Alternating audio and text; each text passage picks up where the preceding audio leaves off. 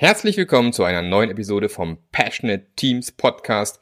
Diesmal wieder eine Interviewfolge und ich interviewe Jenny Meyer, Expertin für digitale Arbeitsplätze. Viel Spaß dabei!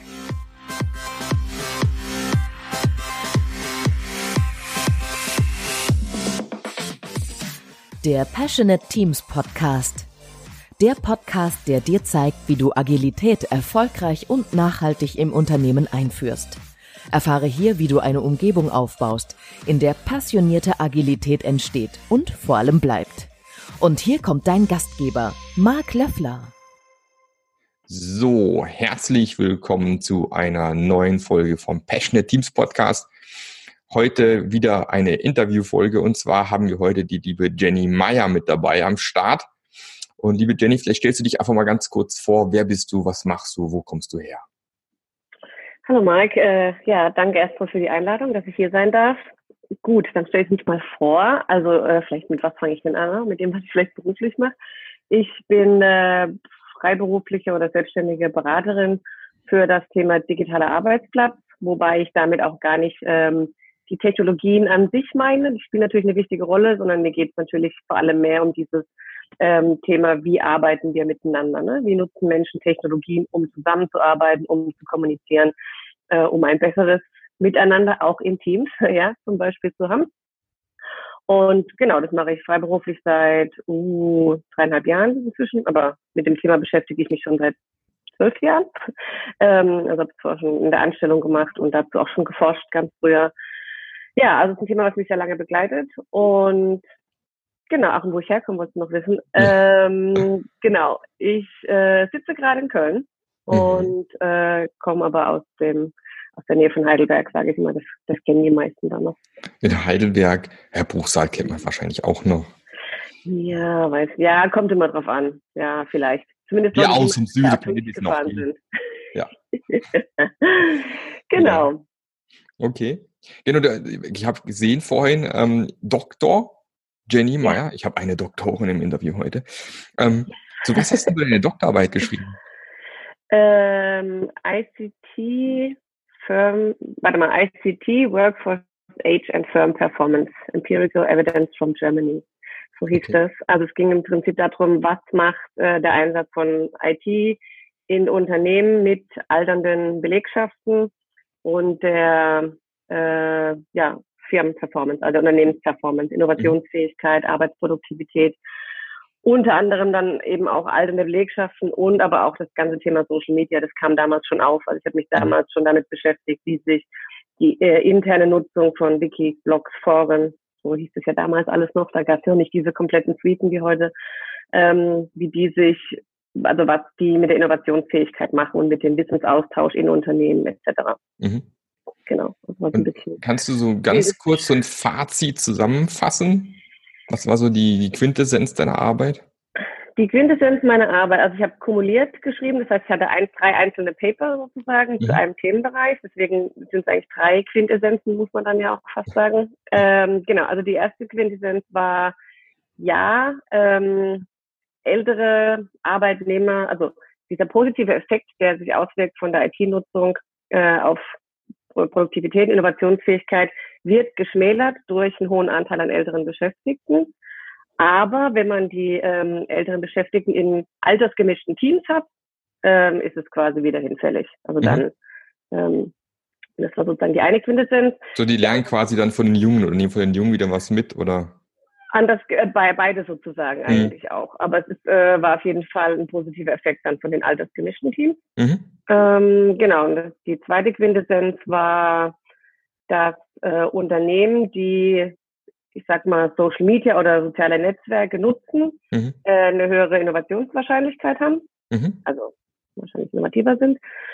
Und die dritte Quintessenz, das war, ähm, geht ein bisschen die Richtung wie das erste, da ging es dann bloß nicht um die Produktivität, sondern auch um die Innovationsfähigkeit. Also sprich, ähm, ja, ältere Arbeitnehmer schmälern diesen Effekt von mhm. IT auf. Aber jetzt nicht, dass man deswegen sagt, äh, also nicht, raus. Hier Panik raus. ja, okay. Genau. Es gibt ja auch, gibt ja auch solche und solche ältere Arbeitnehmer. Es gibt ja durchaus welche, die da sehr, sehr offen sind und sich auch weiterentwickeln, ne? Und, ähm, und wieder andere. Ja, ja, das ist das eine und vor allem man darf halt auch nicht vergessen, also ne, als ich das, das damit, damit geforscht habe, das war ja schon vor zehn Jahren, mhm. über zehn Jahren. Und die Daten, die wir damals hatten, die waren ja dann auch zu dem Zeitpunkt schon drei, vier Jahre alt. Ne? Also wenn ja, man mal im Prinzip mit Daten von vor 15 Jahren, ist mal überspitzt, mhm. ähm, und wir wissen ja alle, dass jemand, der vor 15 Jahren 60 war und jemand, der heute 60 ist, ähm, hat, das verändert sich ja auch. Ne? Wir sind ja, ja auch viel länger leistungsfähiger. Und ähm, was ich damals halt am spannendsten fand, und da, daher kam auch so ein bisschen diese Idee mit den altersgemischten Teams, ist, es gibt ja sozusagen viele Arten von Intelligenz ähm, und es gibt einmal die kristalline und die fluide. Mhm. Ähm, und sozusagen, ich weiß jetzt nicht mehr welche von beiden, wie gesagt, über zehn Jahre her. Äh, die eine ist dafür zuständig, dieses, dass man schnell Neues lernen kann, sich anpassen kann. Ähm, und das ist die, die im Alter quasi halt abnimmt. Mhm. Deswegen wird man irgendwann auch schwerfälliger. Und die andere ist sozusagen eher die Intelligenz, die Erfahrungswissen dann auch beinhaltet. Und die äh, bleibt natürlich gleich, beziehungsweise wächst eigentlich. Und mhm. deswegen gleicht sich das dann auch so gut an. Also sprich, ja, wenn ich älter bin, bin ich nicht mehr so schnell irgendwie fit, mich in was Neues einzulernen. Aber dafür bringe ich halt dieses sehr hohe Erfahrungswissen mit und dieses, ja, auch Lebenserfahrung, wie man es vielleicht auch nennen will, ähm, was letztendlich genauso viel wert ist. Ne? Oder mhm. wenn man es natürlich, klar, mit dem technischen Wandel und der Digitalisierung Muss man das erste müsste es das Fluide sein, genau, und das zweite ist das ja. Kristalline, weil das der Kristall, der immer wächst, die Erfahrung wächst genau. quasi und ist dann irgendwo fest drin. Wobei ähm, ich glaube, dass man auch trainieren kann, schon auch dieses Fluide quasi stärker beizubehalten, auch im Alter. Das ist natürlich irgendwo, wo man das gerne möchte oder nicht möchte. Ähm, man kennt es ja von vielen, die, die ich kenne es von meinem Vater beispielsweise, der halt ähm, als er so alt war wie ich, nochmal mit jedem Hype hinterhergerannt ist, was Technologie angeht und dann irgendwann mal halt, ja, das Interesse verloren hat und bleibt mal halt irgendwann mal stehen. Wobei er jetzt auch mit Tablet und solchen Sachen umgehen kann, aber es ist halt nicht so, wie es schon mal gewesen ist, ja, wobei mhm. es halt andere gibt, die mit 70 Jahren noch äh, auf dem allerneuesten Stand sind und alles Mögliche an sich reißen und äh, was ich, die, die vielleicht bald erscheinen, neue HoloLens von Microsoft ausprobieren, in die zweite Generation. Also, ja, da gibt's glaube ich, ganz krasse Unterschiede. Genau. Ähm, mal, kommen wir mal zu meiner Standardfrage. Wie würdest ja. du denn ein, ein passioniertes, leidenschaftliches Team definieren oder woran würdest du es erkennen? Hm, ähm, also ich würde sagen, ein passioniertes, leidenschaftliches Team, Team erkennt man daran, dass alle gerne mit Elan gemeinsam auf ein Ziel hinarbeiten. Mhm.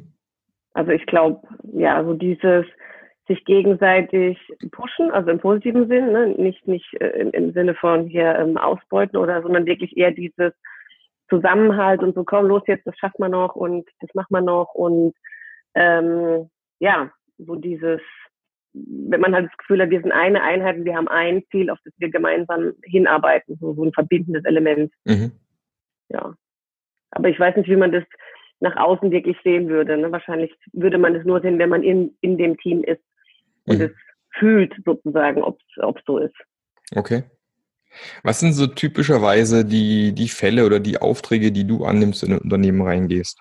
Für was wirst du geholt normalerweise?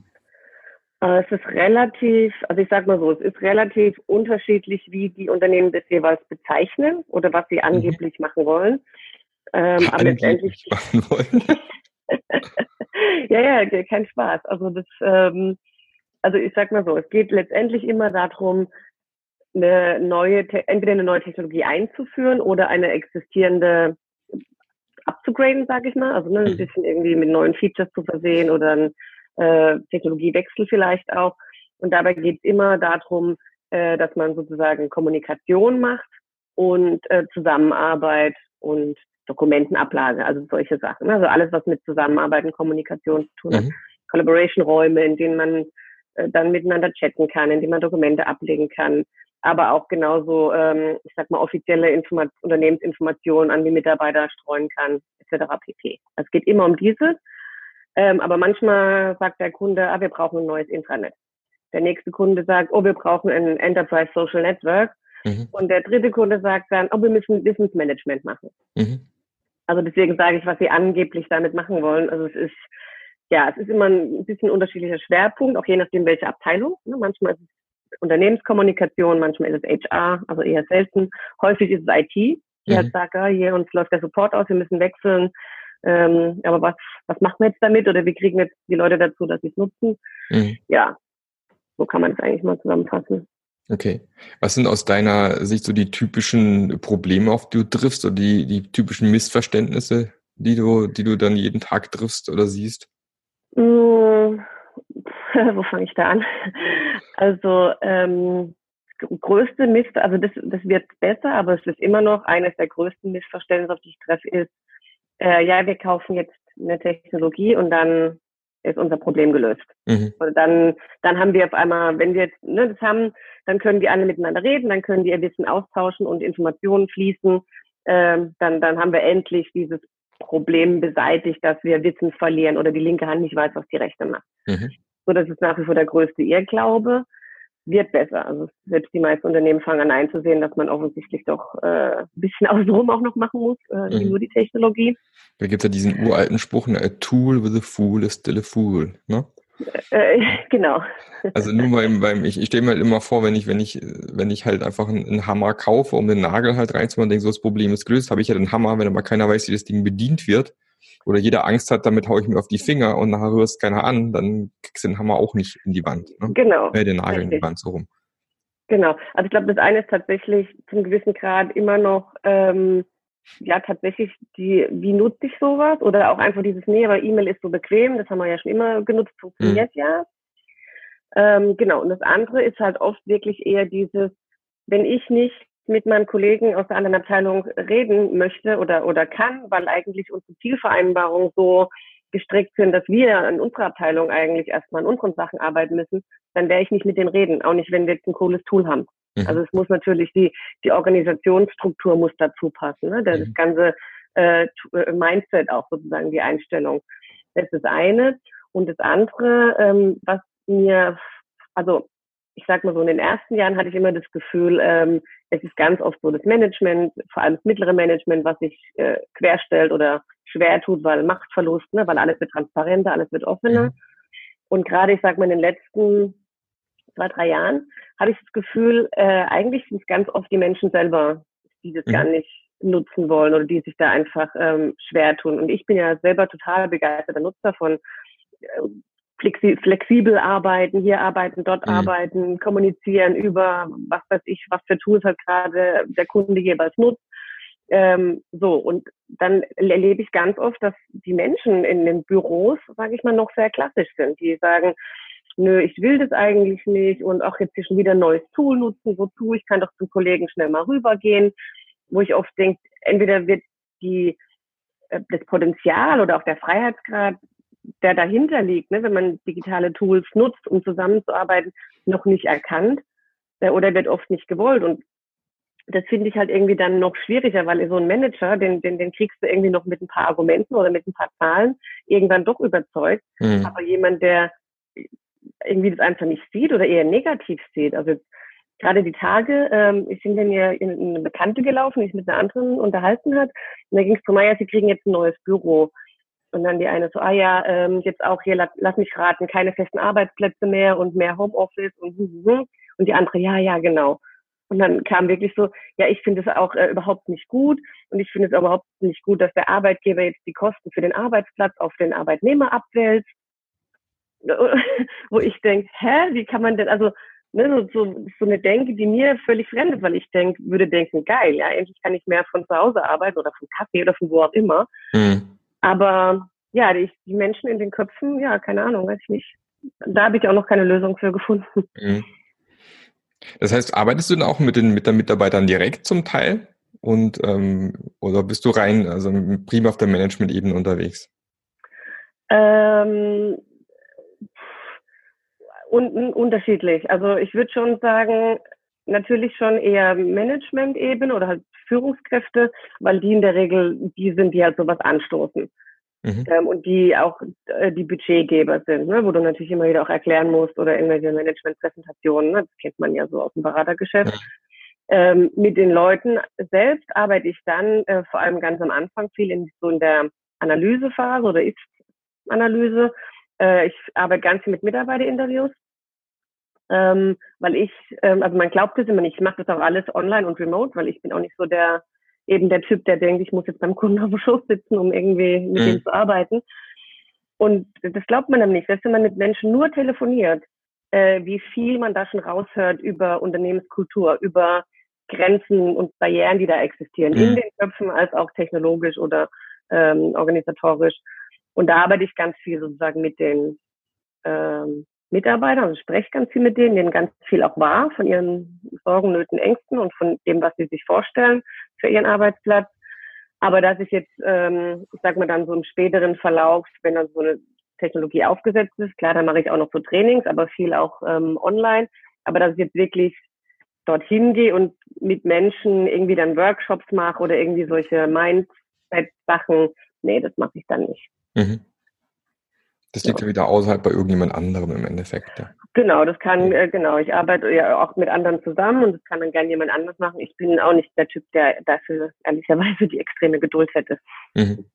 Ja, ich bin ja auch ein ganz großer Fan von Flexibilität und solchen Dingen und arbeiten, wo man gerne möchte. Ich glaube aber eben, dass es halt vor allem im, im Bereich von äh, sagen wir, Sachbearbeitung und solchen Sachen sehr gut funktioniert. Sprich, wenn ich quasi sehr, sehr gut abgrenzen kann, an was ich arbeiten kann und sehr gut abgrenzen äh, kann, mehr oder weniger alleine die Sachen erledigen kann. Ich glaube, sobald es halt dann in die Richtung geht, Produktentwicklung beispielsweise, wo ich im Team gemeinsam Probleme lösen muss, wird es dann halt schon wieder schwieriger, wenn, äh, wenn die Leute verteilt sitzen oder zum Teil dann eben nicht äh, gemeinsam vor Ort sitzen, weil man halt, weil ich ja halt doch schon bemerkt habe, gerade in solchen Fällen, wenn es dann richtig um, um, um kreatives gemeinsames Arbeiten geht, Brainstorming und solche Sachen, dass es oft besser funktioniert, wenn man dann doch zusammen in einem Raum sitzt, oder?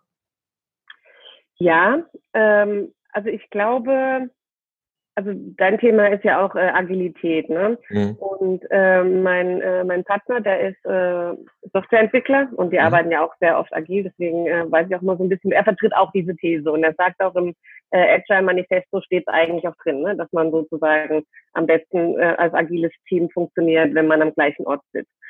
Äh, von daher gesehen, ja, ich glaube da schon auch dran zum gewissen Grad, aber ich glaube, es muss nicht immer permanent sein. Und ich glaube, wenn man von mir aus sagt, okay, wir treffen uns jetzt mal eine Woche vor Ort irgendwo alle zusammen, um natürlich uns einfach auch mal zu schütteln und mal diesen persönlichen Kontakt herzustellen. Mhm. Und dann arbeitet schon jetzt jeder woanders, aber wir legen ganz klare Kommunikationsregeln, sage ich mal, fest. Mhm. Ne? Dass man wirklich sagt, welches Tool nutzen wir für wann? Wer hat wann welche Deep Work Zeiten? Äh, wann stimmen wir uns wie ab? Auf wen kann ich wann wie schnell reagieren? Also all diese Dinge, wenn man das vorher genau festlegt und sich auch dran hält, mhm. ähm, dann glaube ich schon, dass es auch funktionieren kann. Aber das erfordert natürlich viel Disziplin und auch viel Ordnung und Struktur. Aber mhm. agiles Arbeiten ja eigentlich sowieso, auch wenn immer viele, die nichts davon verstehen, denken, agil würde einfach eher so nach dem Motto, jetzt machen wir jeder so ein bisschen chaotisch, wer will. Ist genau. es ja eigentlich nicht. Sonst ist ja das krasse Gegenteil. Und ähm, genau, das ist meine These. Ne? Mhm. Klar, du kannst niemals einen persönlichen Kontakt ersetzen. Und ja, es tut einem Team auch gut, immer mal wieder physisch zusammenzukommen. Aber ich glaube nicht, dass man, auch wenn ein Projekt ein halbes Jahr geht, deswegen jeden Tag zusammen am gleichen Ort setzen muss. Das glaube ich mhm. nicht. Ich glaube, man kann es auch anders. Ja, es gibt ja auch genug Beispiele. Ich, also ich glaube schon, wenn man, ähm, ich weiß nicht, die Firma Automatic wird ja auch was sagen, die, mhm, die WordPress ja. unter anderem entwickelt, die ja vor ein paar Jahren ihr, ihr Büro in San Jose komplett geschlossen haben, weil sie gesagt haben, es ist eh nie jemand da. Und ich ja. glaube, funktioniert eben auch dann wieder, wenn eben alle remote arbeiten. Ja weil dann bist du gezwungen, in Anführungsstrichen, diese Remote-Tools zu nutzen, weil das der einzige. Weg ist, mit deinen Kollegen zu sprechen. Dann funktioniert das wieder.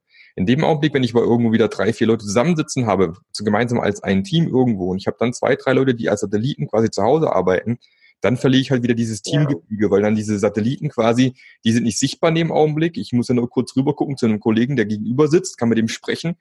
Und da es quasi mehr initiale Energie braucht, um mit diesem anderen zu sprechen, weil ich dann erstmal, was ich in Zoom-Call, in Skype-Call, was auch immer aufmachen muss, um dann loszusprechen oder von mir ist auch im Slack-Channel dann irgendwas reinzutippen oder was ich Jammer gibt ja Milliarden Tools mittlerweile, dann ähm, habe ich einfach eine gewisse Hürde, die ich dann eventuell gar nicht nehme und dann bleiben die eben dann gerne auf der Strecke. Ich glaube, das ist immer so das Problem, was ich dann sehe. Also ich glaube auch, dass man solche Dinge tun kann, dass du sagst, wir treffen uns mal eine Woche vor Ort. Wir haben hier gerade so, so ein, eine Woche voll Workshop. Und dann kann jeder die Möglichkeit, zu Hause zu arbeiten vor Ort. Da gibt es ja auch mittlerweile, was ich Screen Hero beispielsweise zu programmieren, per Programming zu machen. Ähm, das geht ja alles wunderbar. Aber dann eben geht es eben nur dann besonders gut, wenn wirklich alle dann zu Hause oder in irgendeinem anderen Bereich, im Kaffee, was auch immer arbeiten, weil ja. dann im Prinzip muss man diese Online-Tools nutzen. Und das, ähm, ich glaube, das, das klappt dann wieder, aber dieses Gemischte, das habe ich bisher noch nie gesehen, dass es funktioniert hat. Nee, ich, ich glaube, das Gemischte ist auch, also ich glaube, das Gemischte kann funktionieren, wenn man, ich sag mal, wir arbeiten seit zehn Jahren zusammen als Kollegen im Team und jetzt, keine Ahnung, mein, mein Partner hat einen neuen Job in Schlag mich tot und ich ziehe halt um und dann geht's, glaube ich, schon. Wenn man mhm. lange genug, die, wenn die Bindungen, sage ich mal, äh, stark genug oder tief genug sind. Aber sonst glaube ich äh, auch, ja, so Mischformen sind unglaublich schwierig, weil du, wenn du derjenige bist, der nicht im, im, im Office sitzt, sage ich mal, dann bist du immer irgendwie, du kriegst ja auch nichts mit. Du kriegst auch mhm. nichts mit von diesen Kaffeeküchengesprächen oder von dem Mittagsessensgespräch und so diese ganzen feinen sozialen Zwischentöne, ne, die so passieren. Da bist du ja auch abgehängt, Richtig, dass ja. dich immer ausgeschlossen fühlen. Genau, und dann, wie du schon sagst, dann die anderen intern, die werden immer ein engeres Team bilden, wie, wie halt mit denen, die dann außen äh, also nicht direkt vor Ort sind. Aber es ja auch schon so lustige Lösungen gibt. Gibt ja diesen einen, so, so eine Art Roboter, wo du so ein iPad oben drauf packen kannst, ne? Und dann kannst du von zu Hause aus diesen Roboter im Büro steuern. Und dann kannst du wirklich mit deinen Kollegen in die Kaffeeküche gehen. Ja, mhm. sag ich mal, virtuell, du sitzt zwar zu Hause, aber du kannst den Roboter in die Kaffeeküche lenken und kannst dich dort unterhalten. Oder kannst dich zum Teil wirklich an deinen Arbeitsplatz stellen mit dem Roboter und bist quasi mhm. mit den Kollegen mittendrin. Ähm, ich glaube, die, die Kosten sind noch gar nicht so hoch. Ich glaube, irgendwie eineinhalbtausend Euro oder 2000 Euro kostet so ein Ding gar nicht. Geht, ja. Ähm, ich glaube, das ist dann schon wieder so eine Möglichkeit, so eine Brücke irgendwo zu schlagen. Ja, bloß, äh, ich glaube, die allermeisten denken erstmal, hat er sie noch alle. Ja, also, aber ja. ich glaube schon, dass das eine Möglichkeit wäre, solche Satelliten dann wieder zu integrieren. Also. Nee, das, äh, also das glaube ich schon. Ähm, wobei, also das finde ich jetzt auch, glaube ich, ein bisschen befremdlich. Äh, vor allem in meinem Kopf ist natürlich ein Roboter immer noch so ein, so ein Wesen aus Blech, was so scheppert und wackelt, wie es sich ja, bewegt. Ja. Äh, obwohl die heutzutage ja ganz anders aussehen.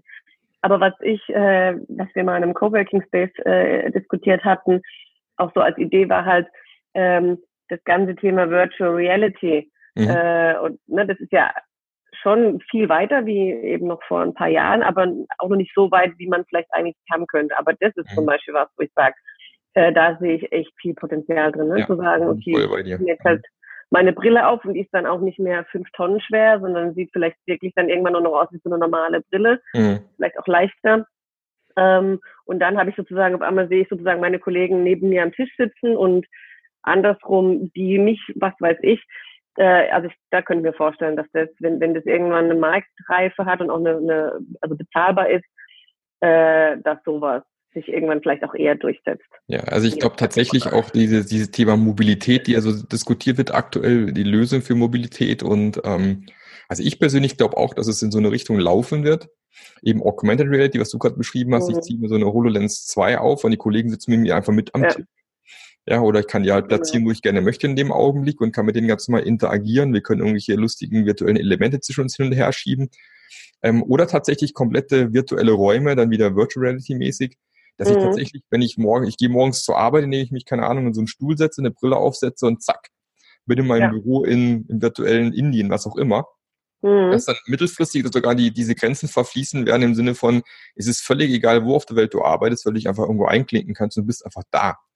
Und ja. dieses eben dieses Mobilitätsthema, ich muss irgendwo hinfahren, fällt dann irgendwo mittelfristig weg. Ich glaube, das ist äh, so, ein, so, eine Sache, die passieren wird, zumindest in manchen Bereichen. Ja, es ja. geht sogar so weit, dass du dir so vorstellen kannst in der Produktion, dass da quasi solche äh, Roboter, so Exoskelette stehen, die du quasi von zu Hause aus steuern kannst für filigrane Arbeiten vielleicht dann ja. irgendwann mal oder solche Sachen. Also ja. selbst da musst du vielleicht irgendwann mittelfristig oder mittelfristig, wahrscheinlich eher langfristig, wahrscheinlich gar nicht mehr unbedingt hinfahren dafür. Ja, also ich glaube auch, dass so, so Sachen werden kommen wahrscheinlich.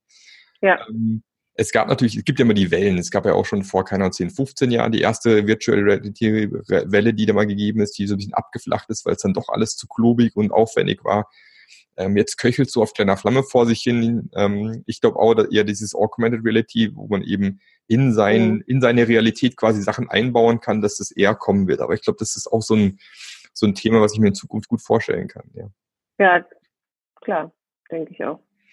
Dann braucht man bloß noch schnelle und gute äh, Datenleitungen. Genau, das ist das nächste, richtig. da müssen wir dann auch noch dran arbeiten. Das wird hoffentlich auch noch besser. Genau. Ja, ja, die Hoffnung stirbt zuletzt. Gut.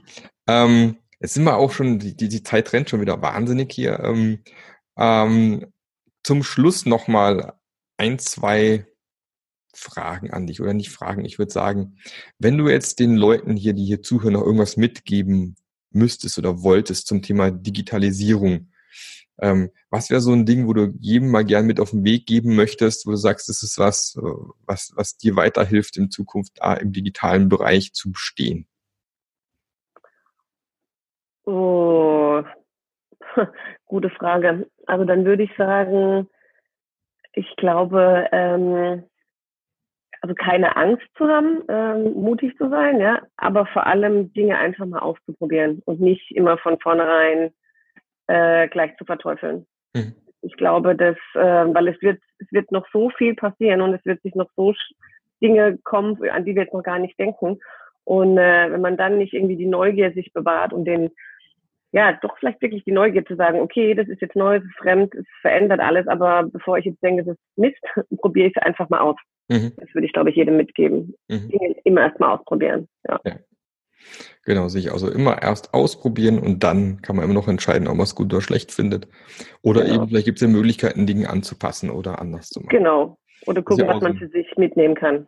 Das ist, glaube ich, auch so ein typisches Problem häufig vom Einsatz von Tools, dass die dann quasi äh, eins zu eins aus der Box genommen werden, ohne mhm. die ganzen wunderbaren Konfigurationsmöglichkeiten zu nutzen, die, die Tools oft mitbringen. Und dann ist man oft ja. sehr unglücklich, weil äh, das dann doch nicht so richtig passt auf den eigenen, eigenen Ar Arbeitsstil. Und ja. ähm, da steckt ja auch viel Potenzial drin, der häufig hier auf der Strecke bleibt. Ne?